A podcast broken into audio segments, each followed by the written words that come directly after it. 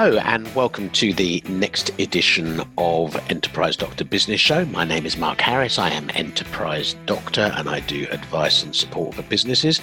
My guest today is Ian Moyse, who's EMEA Sales Director of Natterbox. How are you, Ian? I'm great, Mark. Thank you for inviting me to join you today. Good, good, good. My pleasure. Thank you for, for being here. I appreciate it. Um, EMEA is Europe, Middle East, and Africa. I don't know how. That I, is I correct. Say back in the day, I used to say EMEA, but I know you like EMEA. Natterbox. What's Natterbox? So, succinctly, we are a technology vendor, British, founded and headquartered, and we cha- help businesses change the customer experience and their productivity of staff when talking over the phone. And we do that by providing a cloud based phone system that fully integrates with the Salesforce platform using your customer data to better inform the customer and agent in that in, integrate in that conversation they're going to have. Wow, that was a well polished, succinct summary there, and I think I even understood most of it. So that's good. It sounds from from the way you put that, um, you're a sizable company. How many staff are we talking ish? Yeah, so we've grown rapidly over the uh, past 24 months. We're now about 115 to 120 people, and still growing, and still, um, fortunately, in the nature of the business we're in, still fully operational and live during these COVID times. Brilliant. That is good. Uh, one of the things I find weird in government speak is that in government speak, you're an SME, a small and medium enterprise, is not till you hit your 250th employee, but 100 plus employees I call pretty sizable. And they're all still working, no, no furloughs? No, no, we've actually recruited people during this period and been onboarding them. And of course, that's an interesting new experience where uh, they're an employee, but they've never actually been to the office. We were lucky enough with a, I think all the certainly the candidates I'm aware of to have met, at least met them before this started the process and met them in person before this happened, but they've never made it to our office. They've never seen the, the workplace and they've not met all their colleagues, but they've been on all these Zoom and Hangout type calls in the meantime. Yeah. So it's interesting how this technology can still enable you to build rapport um, and at some point lead into a rela- relationship, even though you've never physically met. When you start, as a lot of people are discovering now, when you start to manage people who used to be in the same office as you, that's one challenge that that people face when their staff start working remotely, which I guess is a challenge that you're facing. But if you're also recruiting people through this period, you're remotely managing people who you've never even met, let alone sat in an office or sat on the next desk. So Yeah. how, how do you how does Natterbox and how do you go about relating to staff in the current situation, communicating with them, motivating them, how, manage it? How how does that work? Yeah, and I think it's a challenge every business has got, small or large, right? Is I think the key thing is whilst it's challenging at the moment, we all want to have a business to come back to and as best in, in as best a position situation as is possible. And that's how to look at take the outlook on this. Whether you are you ha- you're fully operational as we are lucky enough to be right now, or you're not, you still want to come back to something. You haven't given up for you know f- forever and a day. It's it's a bump in the road, and that involves people. So you know what are you doing with your people? So we we we looked at this and had, had we planned this did we have all the answers out, out of the gate? No of course we didn't because whilst we had different people worked remotely at different times you know we, we, have flexible working and we have company values whereby if some you know if someone needed to look after a relative or had a particular thing they had to do would we allow them to work remotely? Yeah we had that in but it wasn't something where the whole business fully for a long period of time had to work remote Mm. so with that, we looked at what do we need to do now to uh, maintain efficacy of our employees um, and, and duty of care, and what do we need to do to put them in the strong, strongest position we can for when we do come back to some form of normality in the office. So we've done a number of things, and a lot of them are small. You know, they're small. It's lots of small things I think you need to do. So, for example, our sales team uh, every morning at nine o'clock we jump on a Google Hangout video call and we all hang out for half an hour every morning. Sometimes we stay on there longer. Sometimes people have to drop, and it's a mix. Yeah. But that isn't get on there and here's a specific agenda. It's get on there and it's that sort of what you'd normally have in a work environment. That coffee machine moment of wow, yeah. how you doing? What, what, did you do last night? And we're saying, you know, we watched this program, or oh, you you got to see this, or oh, I did this, or we did this quiz on my family. It, it's a okay. bit of chit chat. and it, Park, how how many people are on that call? Typically, it's anywhere between eight to fifteen, depending okay. on if someone's taken a day off or not. Right, and we're still encouraging people during this period as well who aren't furloughed, which we haven't done, as you indicate. But take a day off here and there. Don't wait to the end of this and then have all your holiday built up. Yeah. And also, you need to have some respite. Whilst you're at home anyway, and you can't go anywhere, you still need to get your mind away from the, the work at mind. So we've had people taking a day off here and there, so they're not on the call. So that's one thing we've done on a, on a different teams basis. So each of the teams in the business are doing their own little things, such as this. We've had employees spinning up pop quizzes within different departments. You know, on a Thursday night, there's a there's a quiz. Cool. Uh, everyone grabs a glass of wine or whatever, and, and so it's keeping the social interaction going amongst and the rapport going amongst the team. Was Our that, CEO does it. Sorry, was that part of the culture before the lockdown? Did you have? Would you have had a Thursday night pub quiz no, no. We, we, we did little things where maybe once a month there'll be a cinema night or things like this that the teams did, but not as regular and not as diverse as this because what we've done here is we've seen lots of teams doing different things. Some people are doing a gaming night where they can all game together online and you know this sort of thing. Um, our CEO does a weekly call, you know, and, and that isn't a weekly call. It's all officious and lots of slides. It's a 15 minute weekly call, just a voice from the board of the company of what, what's our view? Because every week of course there's new, no, new news coming out from the government mm-hmm. and advice. Well but what's our company opinion on that? What are we yeah. doing? How are we aligning? Are we going to you know so the all employees have an all hand so you can all jump on and that's a screen with a lot of faces on it and very small icons. Um, but it's everyone's getting the same message. It's not an email being sent out because the technology enables it, it, it feels more personal yeah. and that he's taking the time to do that. And each as managers are keeping an eye on our individual staff. HR's checking in. You know, I had one day when I'd had a bad day, um, and HR called me the next day because because they touched base with me during the day. I'm a bit concerned yesterday because you, you seemed a bit, you know, I, I, I'm to check how you're doing because it looked, and it was purely I said, look, I had a deadline on doing this webinar material and this blog and doing this, and my day was manic, and, and it was just one of those things, but they took the effort to reach out and check in. So these are all small things, right, which cost yeah. nothing, but a little bit of time, but giving a little bit of thought to how are you keeping your employees in this time involved, engaged, and, and it's a people visit, making them feel personal. Yeah, and really supportive to to be doing yeah. that. In terms of how you manage people. A lot of people who in the past were resistant to managing remote workers, they wanted them in the office where they could jolly well keep an eye on them and make sure they were doing what they needed to do. And they decided not to allow remote working. The decision as to whether or not to allow remote working has now been taken away from them because it's happening and they're sort of having to start to learn the techniques.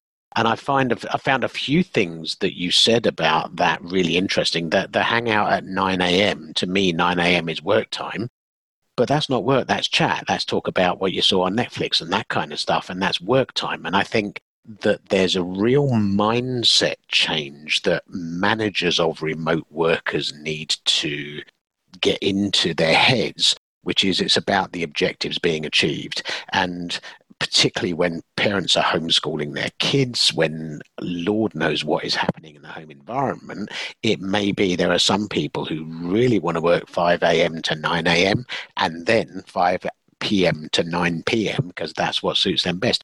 Are you giving your staff that whole, your team, that whole flexibility to do what they want to do when they want to do it, so long as they're achieving the objectives that you're setting within appropriate timescales.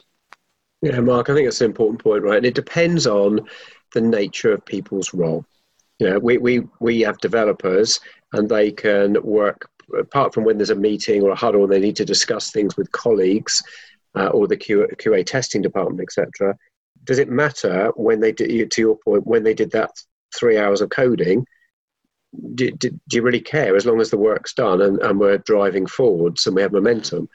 Um, whereas with a salesperson, whilst there is a degree of you can do stuff offline, I want them to, trying to talk to customers. I don't want them doing all the stuff out of hours and all electronically.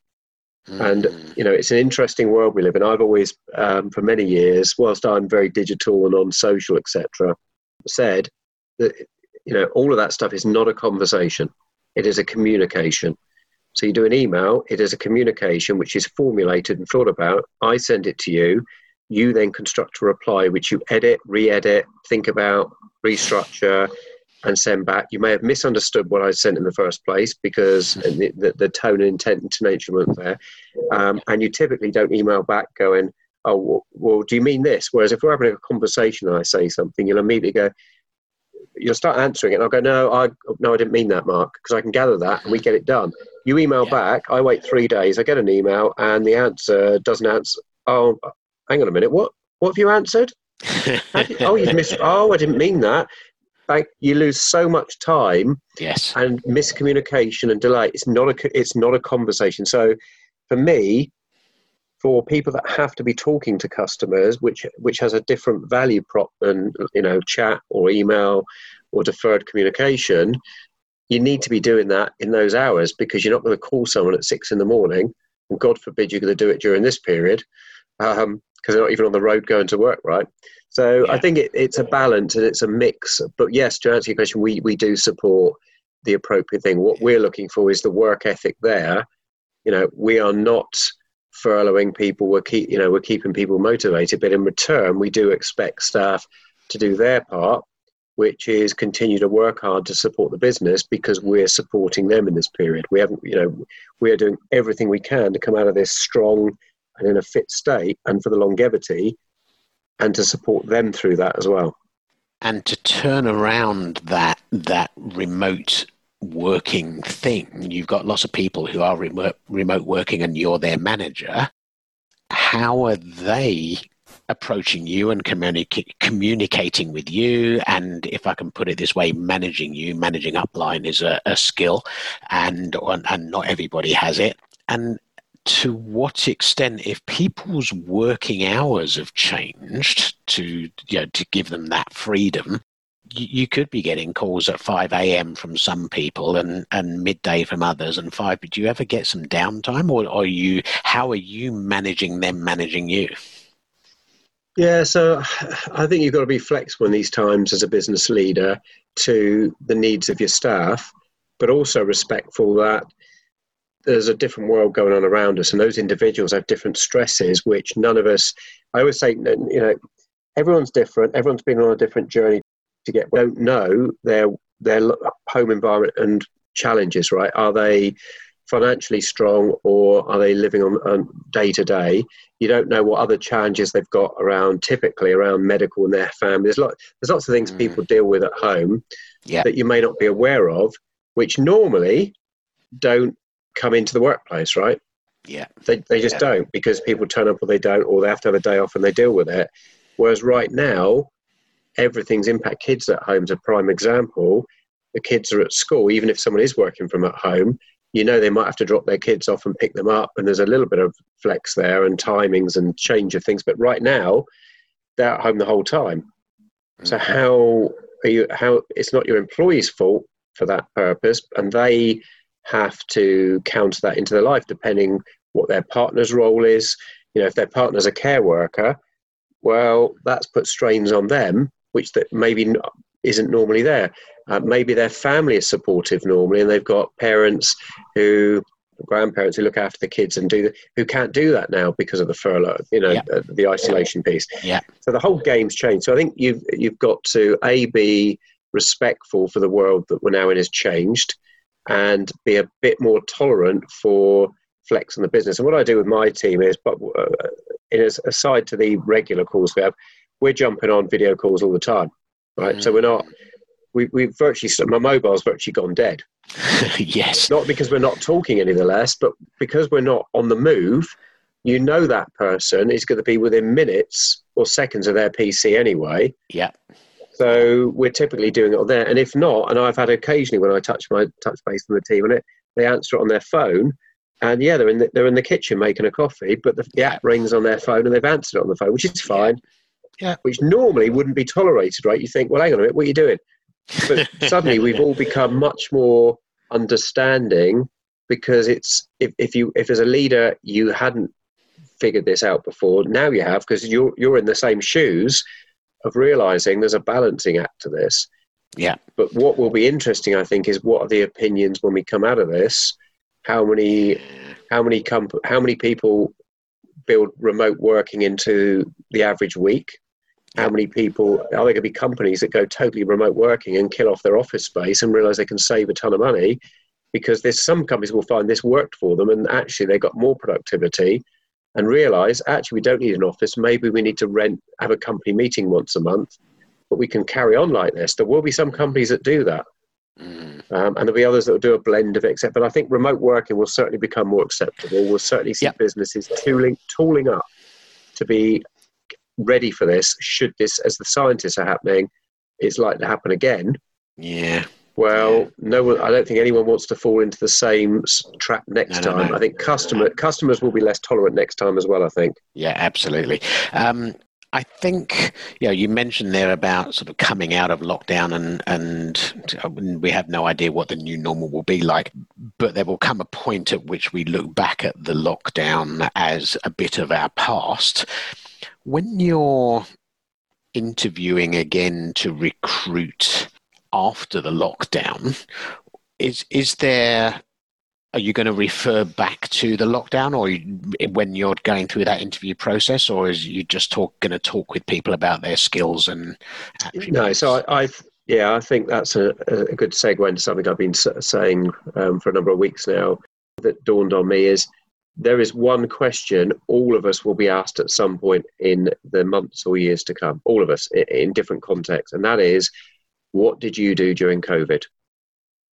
It's Mm, such an obvious question, right? We're going to do it to if you buy because we've all experienced the same thing globally at the same time. When has this ever happened? No. When we've all got the same contextual base point, and it's and particularly for recruit in, in recruitment, you're going to ask them, right? Well, it, it's just whether you've consciously prepared to ask it. It's an obvious one that's just going to come out. And, oh, what did you uh, do during? Even two years time, it's going to be such a hot topic. What did you do during COVID? And I'd Yeah. suggest to people, as an individual human being, you need to think, how do I want to be able to answer that question? Because do you want to say, well, I down tools, our business did this, so I didn't, I was furloughed or whatever. So I watched Netflix, spent time with the kids, it was great, and it gave me this time. Or, and that's all fine, and we get that balance. Yeah. Or are you going to say, well, um, I decided I, I, I needed to keep my hand in and be positive, and so I, I'd always wanted to learn French. So I'd re- did this, or I'd always I thought I I didn't know what to do, but I thought I'm going to achieve something. So I went on the web and I looked, and I found some skills and some courses I could take that people were kindly offering for free that they weren't normally. And for us, what what I've set my team to do, we work in the Salesforce ecosystem. Salesforce has a thing called Trailhead, which is online learning about their Mhm. product ecosystem all, all around their world. And there's hundreds of courses, and it's free. So I've said to my team, it's relevant to what we're doing. Yeah. Let's have a little contest, right? Let's. There's certain badges you get, certain gates. Let's get there. Let's get to the top level of that. By the time we come out of COVID, all of us, let's nail this and let's compete. And I'm every week grabbing a little league table, sharing it out. Come on, you, you need to step in. lovely, Yeah lovely. and I'm doing it myself as well. I've gone, I'm going through it. My hands are dirty as well as as a sales leader. Why should I just put that on them to do? So we're all in that, and we're going to come out of this with an achievement. If nothing, if we can do other stuff as well, right? Learn stuff, but that is going to be a tick box we give, which has value to our business, value to what we do in our career. And if someone did ask, if nothing else, two years time, ask one of my team, what did you do? Well, I passed Trailhead. I got to Ranger status and I did this, and it took this many courses, and I did 140 of these modules, and I did that. Wow. Fabulous. But I carried on doing my Fabulous. job, but I came out with it something I could hold my head high and say I'm proud and how are you going to feel at the end of it as an individual as well? You're going to come out, at least I've got something to show for this. Absolutely. Absolutely. I, I am hugely impressed by that. And I think it will do those individuals and the business credit to do that. I want to finish by asking you a question which you might consider a dirty question, but I'm going to ask it anyway. And because of what you just said, I already know part of the answer. So, what did you do during COVID? Yeah, that's a good one. So, that's one of the things. Um, I am guesting as we are here. So there's your clue on podcast. So I've done many, but I've also gone out proactively looking for relevant ones where I can give something back to audiences around whether it be cloud technologies or sales, leadership, uh, uh, things that I, I've got a viewpoint on personal branding, social selling. And then the other thing um, is I um, have always, for many years, I've been into the equivalent of street magic, the close-up magic. Really? So I've bought, I've I've supported the magic industry and bought far too many things. I've got piles of new tricks piled up here that I am segmenting into which are the easiest to learn first and which are the harder. And I'm yeah. going to come out of this jokingly. I've joked, you know, I may come out of this with a second career that if someone has a wedding and wants a magician, yeah. You know, I can do, I can, right now I can do, I don't know, 10 things. I can do a little routine pretty well, but it's the same thing again and again. Fantastic. I want to come out of this with a repertoire. And I know a lot, of magicians as well. We talk online. that's one of my personal ones. Is I've never had time to get round to it because it needs practice. I've already learned a few things that I couldn't do do before. Oh, oh! And you just saw a magic good. trick for the video. There, you saw a magic yeah. trick where I've vanished a card that the audience won't see. But that no. take that took that took several weeks of practice again and again, which normally I've just kept practicing while I'm on video yep. calls. I can do it off camera, right? I can be doing yep. it now and you can't see it. So that's the one I'm doing yep. it for per- my personal gain and achievement I want to come out of.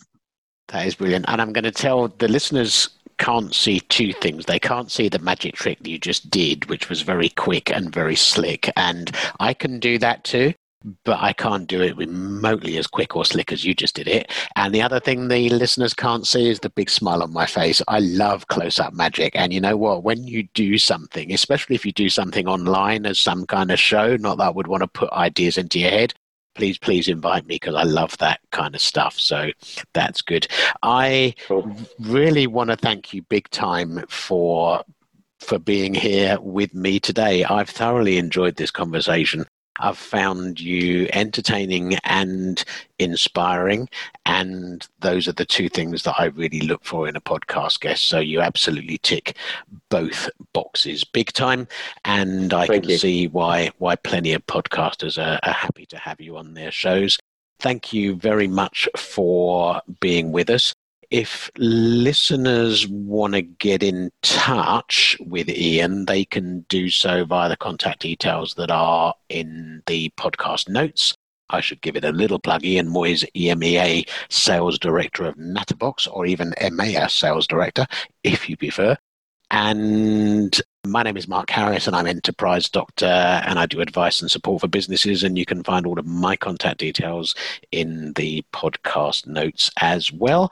But for now, I'm going to say thank you very much, Ian. Thank you very much, listeners, for listening. And I am going to call it a day now until the next time. Look forward to talking to you again sometime.